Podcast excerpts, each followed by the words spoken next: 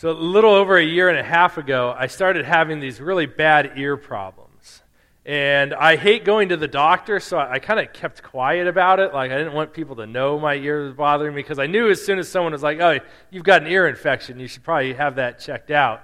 And uh, so, you know, I hate going to the doctor because uh, a doctor exposes what's wrong with you. I don't know if any of you guys feel this way, but it's like, man, I'm going to put off going to that doctor as long as possible because I, I don't really want to know what's wrong. I, I just would like to, you know, kind of bury it. I'll tough it out. It'll go away.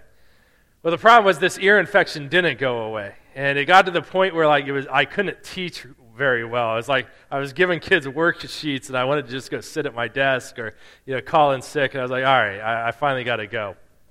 So I went to the doctor. I told him, I said, man, it sounds like a freight train every time I blow my nose. Pretty sure I perforated my eardrum. He's like, well, let's let's take a look.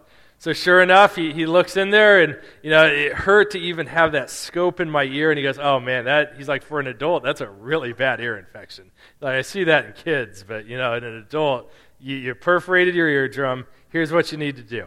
He goes, I'm giving you this prescription. He's like, they're drops for your ear three times a day. For 10 days, you need to put this in your ear. So I'm like, all right, doc. So I went to the CVS, got my prescription filled, went home. For like two days, I do the drops. My, my ear starts to feel better, right? And so at that point, once my ear started feeling better, I stopped the drops. So, like, fast forward about three weeks, that ear infection's back.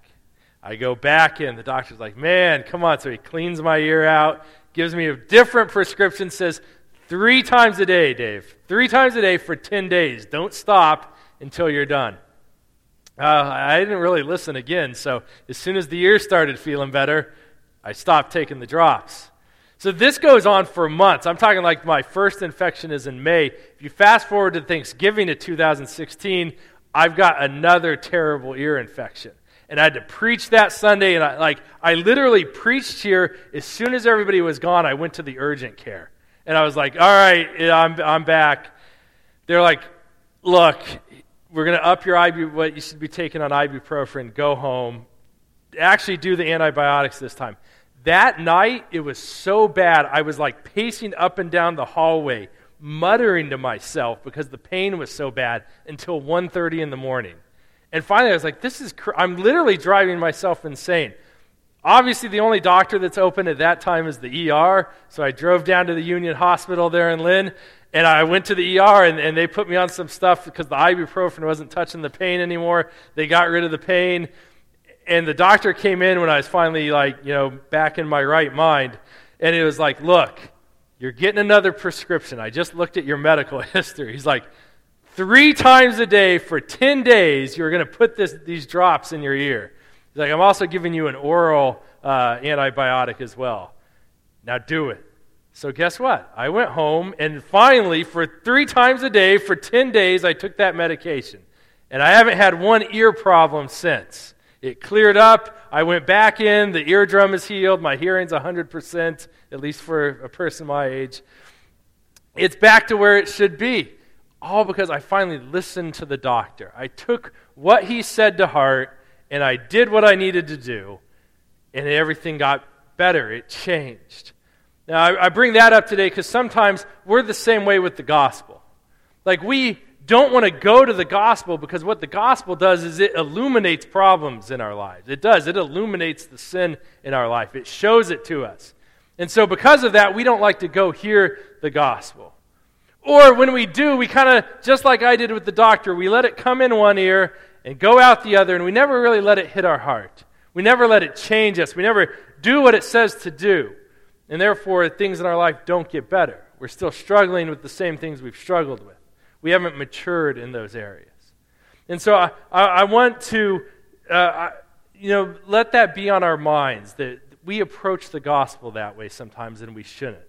Let's read Mark 4 21 through 25.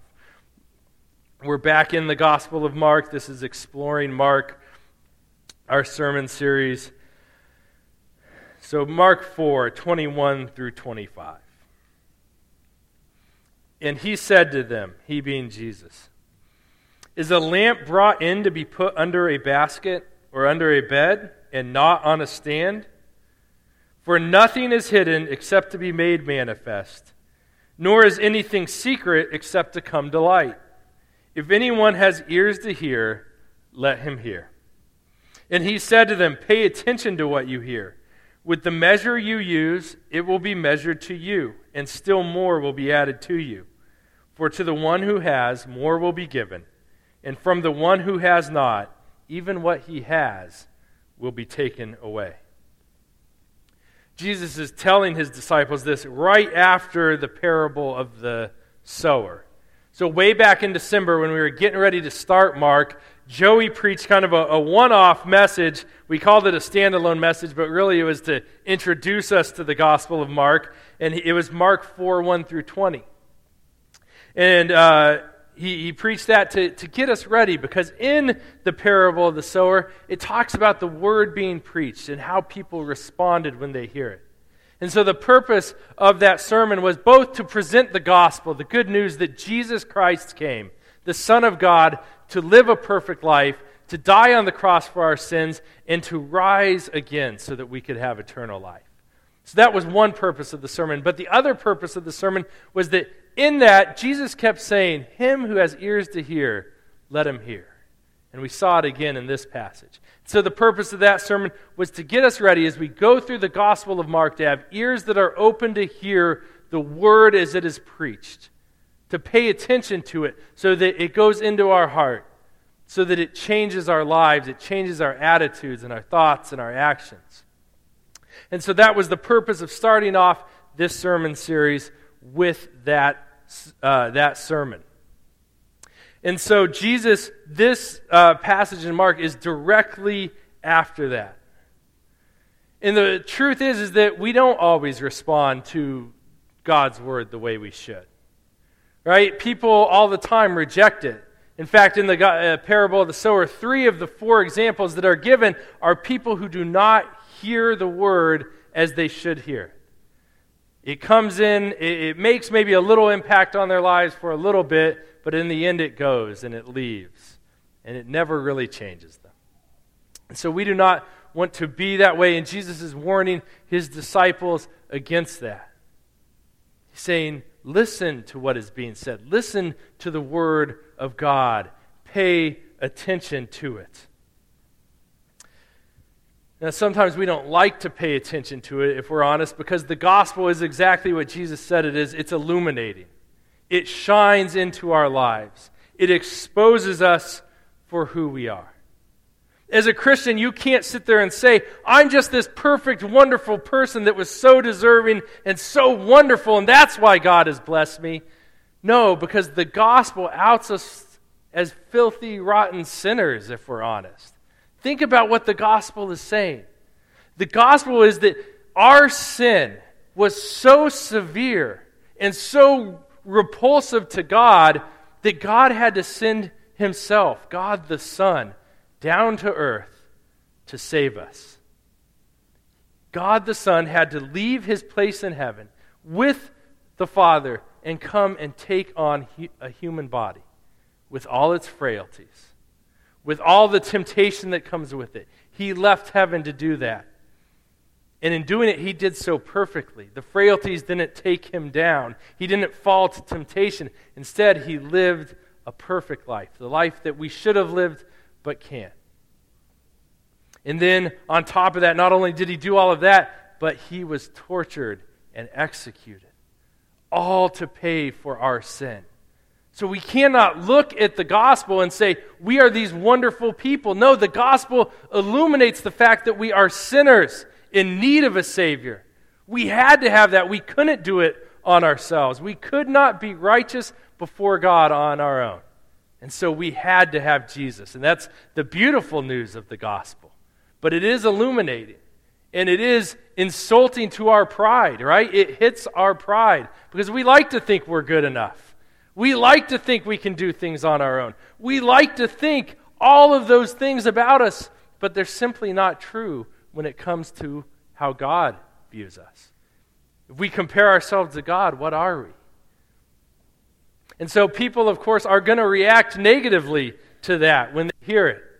Right? That's why the gospel gets put under a, a, basket, right? People don't want the light of the gospel shining into their lives. And so sometimes they're going to reject it, maybe forcefully reject it. I mean, if you've, ever caught someone doing something they weren't supposed to be doing and they knew it, but they wanted to keep doing it, what's their reaction towards you? It's pretty negative, right? It's a door slammed in the face. If you find the wrong guys doing something, the wrong thing, you might wind up in a meat locker. We've seen Goodfellas, right? Right? Everybody who could have connected Jimmy to uh, the Lufthansa heist, what's he do? He whacks him. And the one guy he doesn't whack, what happens? He, he ends up informing the FBI about him, right? Because anybody who could have illuminated what he'd done, he took care of. He's like, no, I don't want them to be able to do that. Well, people react the same way to the gospel. They don't want it to be illuminated that they are, in fact, sinners. And so they shut it out. They don't want to hear it. But the good news is, is that people will respond the right way. People will hear it. Because you know what? It's better to be exposed as a sinner now than be exposed as a sinner before God when you meet Him. Because at some point, we're all going to stand before God in judgment. There comes a day where everybody is going to stand before God and everything they've ever done, both in thought and in deed, Everything they've ever done is going to be laid out before God. It's going to be exposed. Nothing's going to be kept secret at that point. How important, more, or how much better would it be to be exposed now while we have a chance to hear the gospel and repent and place our faith in Jesus? Much better to do that now than to be exposed then when we don't have that chance anymore, when we're there at judgment. And so I say that to encourage you to let the light of the gospel shine. Tell people about Jesus. Tell them about what he's done. Tell them that they do need a Savior. It's not loving to tell people that they're not sinners and that they're perfect on their own because they're not. That's just a lie. And it's unloving to do that to someone. So please be willing to let the light of the gospel shine both in your life and to others. Tell them about Jesus. Because it's so much better that they be exposed now, that the light of the gospel does that now and not later.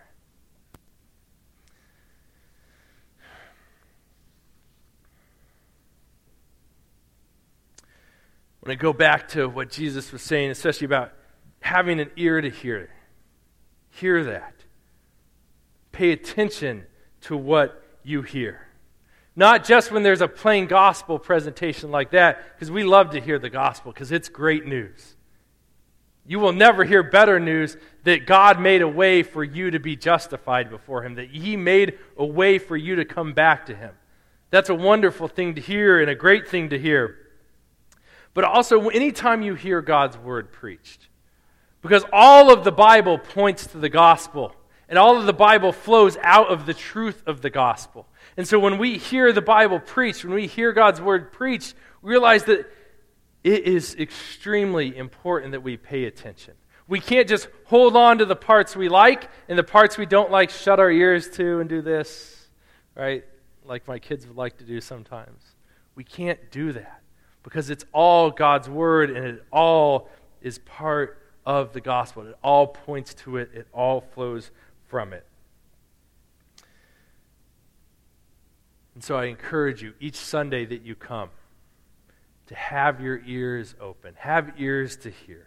Pay attention to what you hear. Don't just let it come in one ear and go out the other with no effect on your heart, with no effect on your life.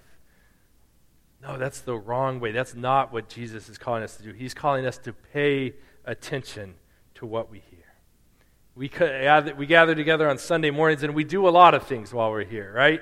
we come see each other. I mean, one of the great things about coming together on Sunday morning is to see each other and to talk with each other and to love each other. That's certainly one thing we do. We come together to sing worship to God. We have a great band. Maybe they'll even play our favorite song that Sunday, right? We come together to sing. We come together to take communion together, to remember that it was Christ's body and his blood shed. We do all those things, and all those things are extremely important on a Sunday morning but we also come together to hear from God's word.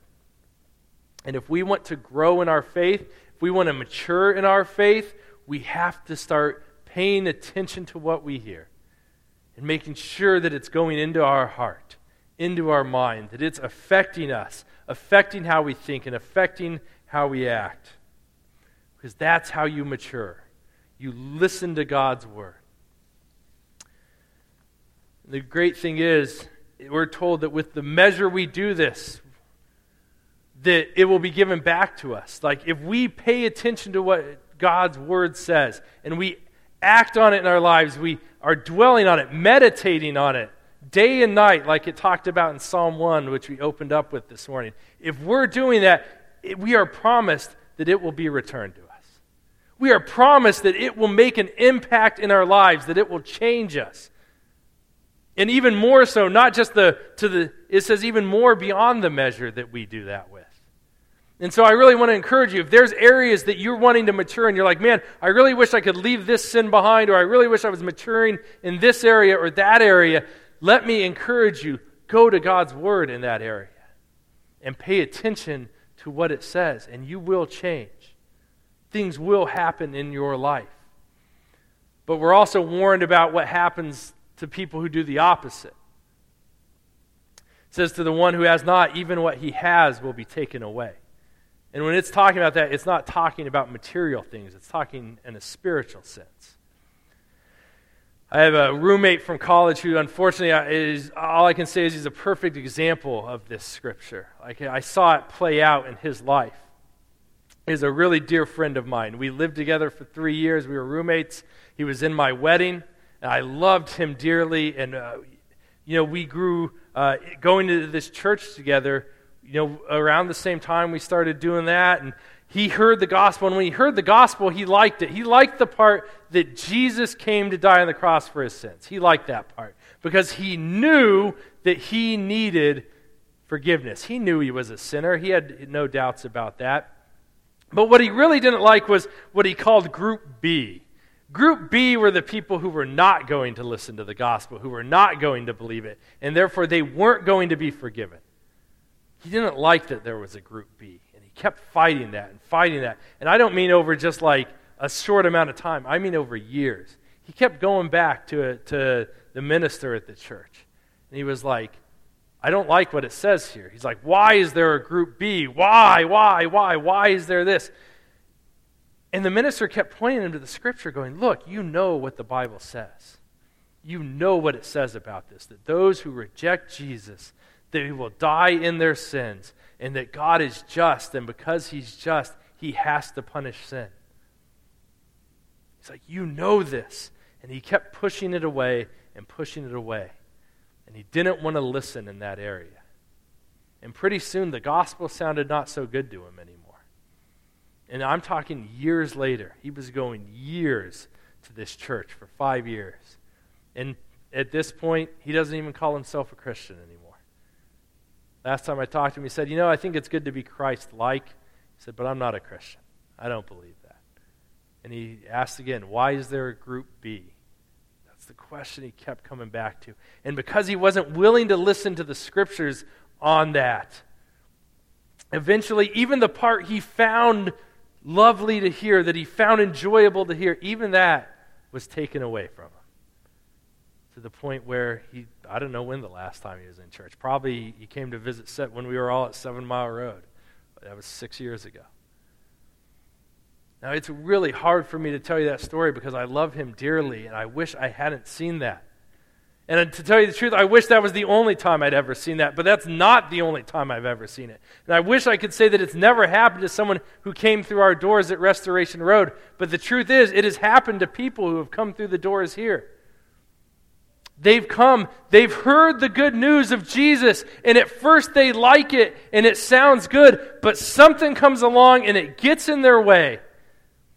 And they cling to that thing instead of clinging to the scriptures. And whatever that thing is, whatever it is, it, they just dwell on that and dwell on that and dwell on that.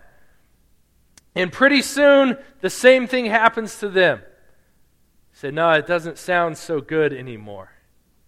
Even what they once had is taken from them. Now, I don't want to say, uh, I don't want people in here going, oh man, maybe I'm, I'm losing my salvation. These people, they never truly had salvation. It just appeared on the outside. That For a moment of time, it looked like it was there. But in reality, it never took roots in their heart, it never produced fruit. And because they clung to whatever that one thing was, or maybe it was multiple things, in the end, even what they had, even what they once found joy in in church, is gone. So, as we're doing that, I want to address a few things that we have seen over and over again in the life of our church. And um, Joey preached on this a while back.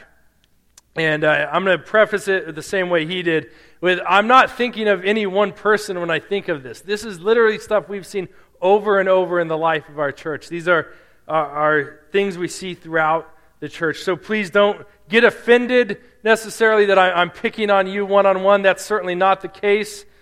These are things that are, are broadly a problem that we've seen over and over again get into people's lives, and it gets in the way of them following Jesus.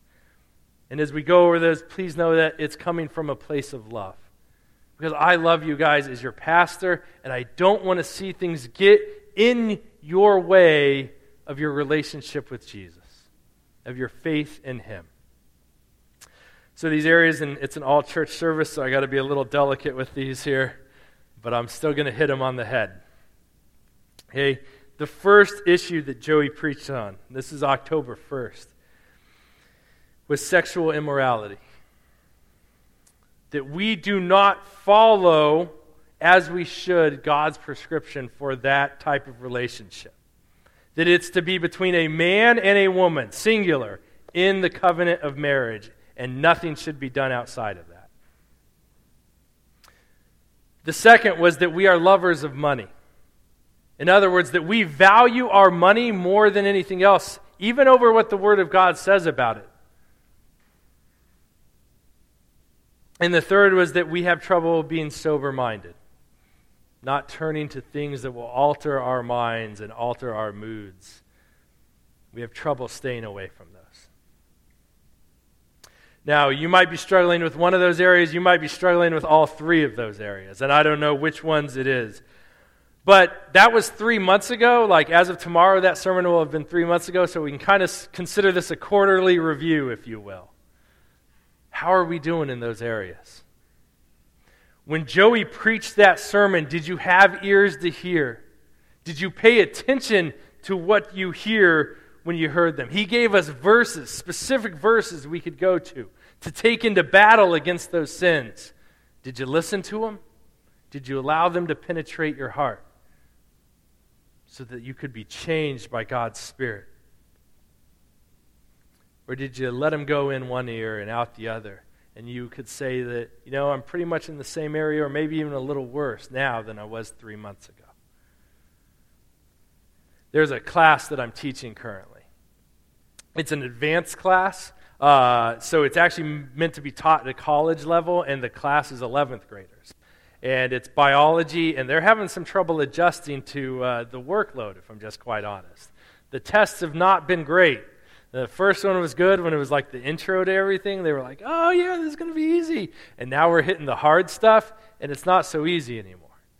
And after the third test came, the class average was failing, and not just like a 59 failing, like it was down there. And so I, I, I looked at the class. I said, all right, how many of you studied more than just last night for this test? Two hands went up. The two kids who got, you know, above like a 80 in the class, their hands went up. Everybody else had only studied the night before. I'm like, guys, this is college level stuff. You can't prep for it like you're prepping for a high school class. And so I spent like two thirds of a class, like a good 30 minutes probably, just going over what it looked like. Like I'm up drawing on the board, like, all right, here's your week. Here's your time slots in your week. Where are you studying in this? And we went over a good plan of what it looked like for them to study, how much they should be studying each night, how many nights a week they should study, what kind of study tools they should be using. I'm like, all right, guys, there you go. If you do that, you'll do well in this class. And so I go into the fourth test expecting like really good grades, right? The average went up 3%. It's like 3%. I said, guys, how many of you went home and actually put into action that study plan we went over as a class? Like three kids. Like three kids. I'm like, guys, of course nothing changed.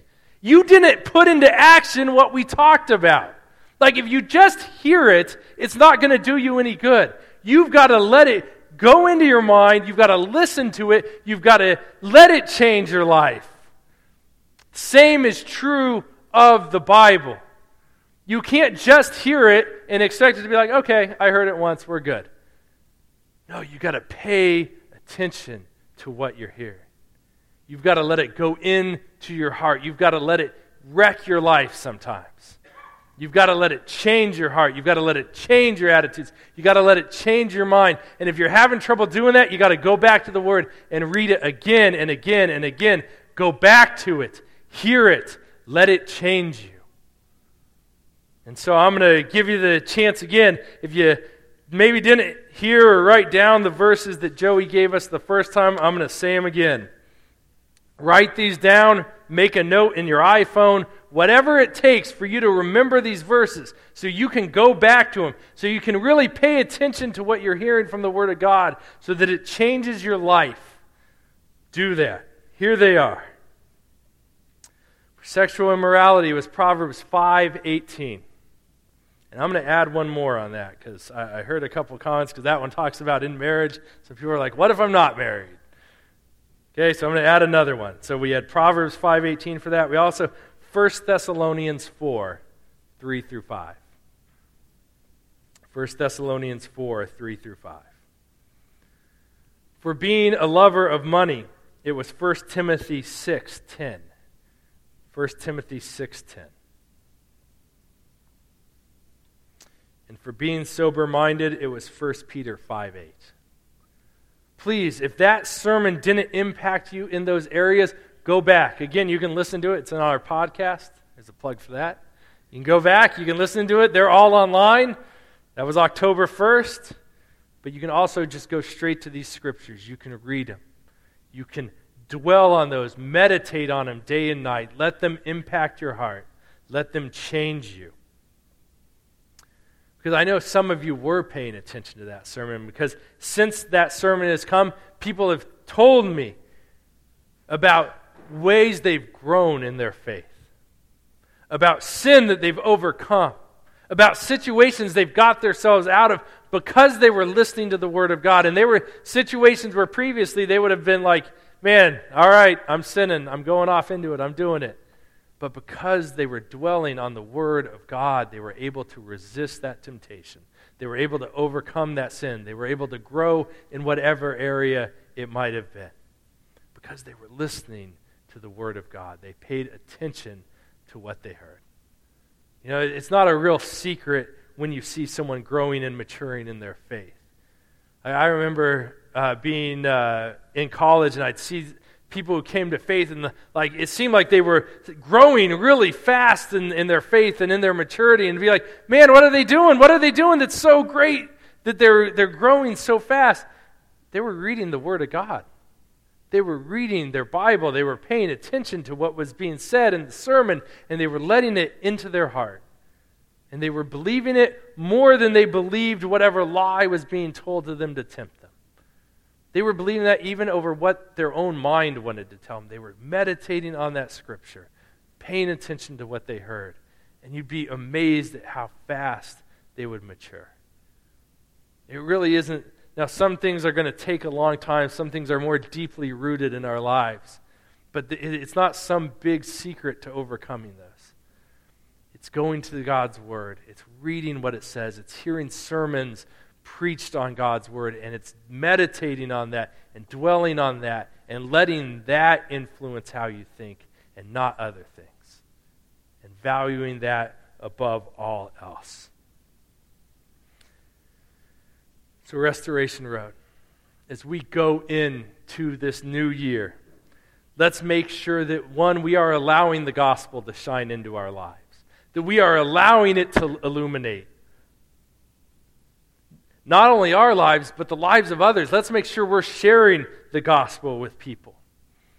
And let's make sure that we are carefully paying attention to God's word when we hear it preached so that we can overcome that sin.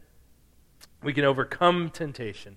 we can grow in maturity as followers of Christ so that God can use us, so that He can bless us and mature us more and more, that He would be glorified, that more and more people, through us, God using us to bring them to salvation, that we'd see more people saved and more people rejoicing here at Restoration Road and in our work and wherever God has called us to be. Let's do that this year.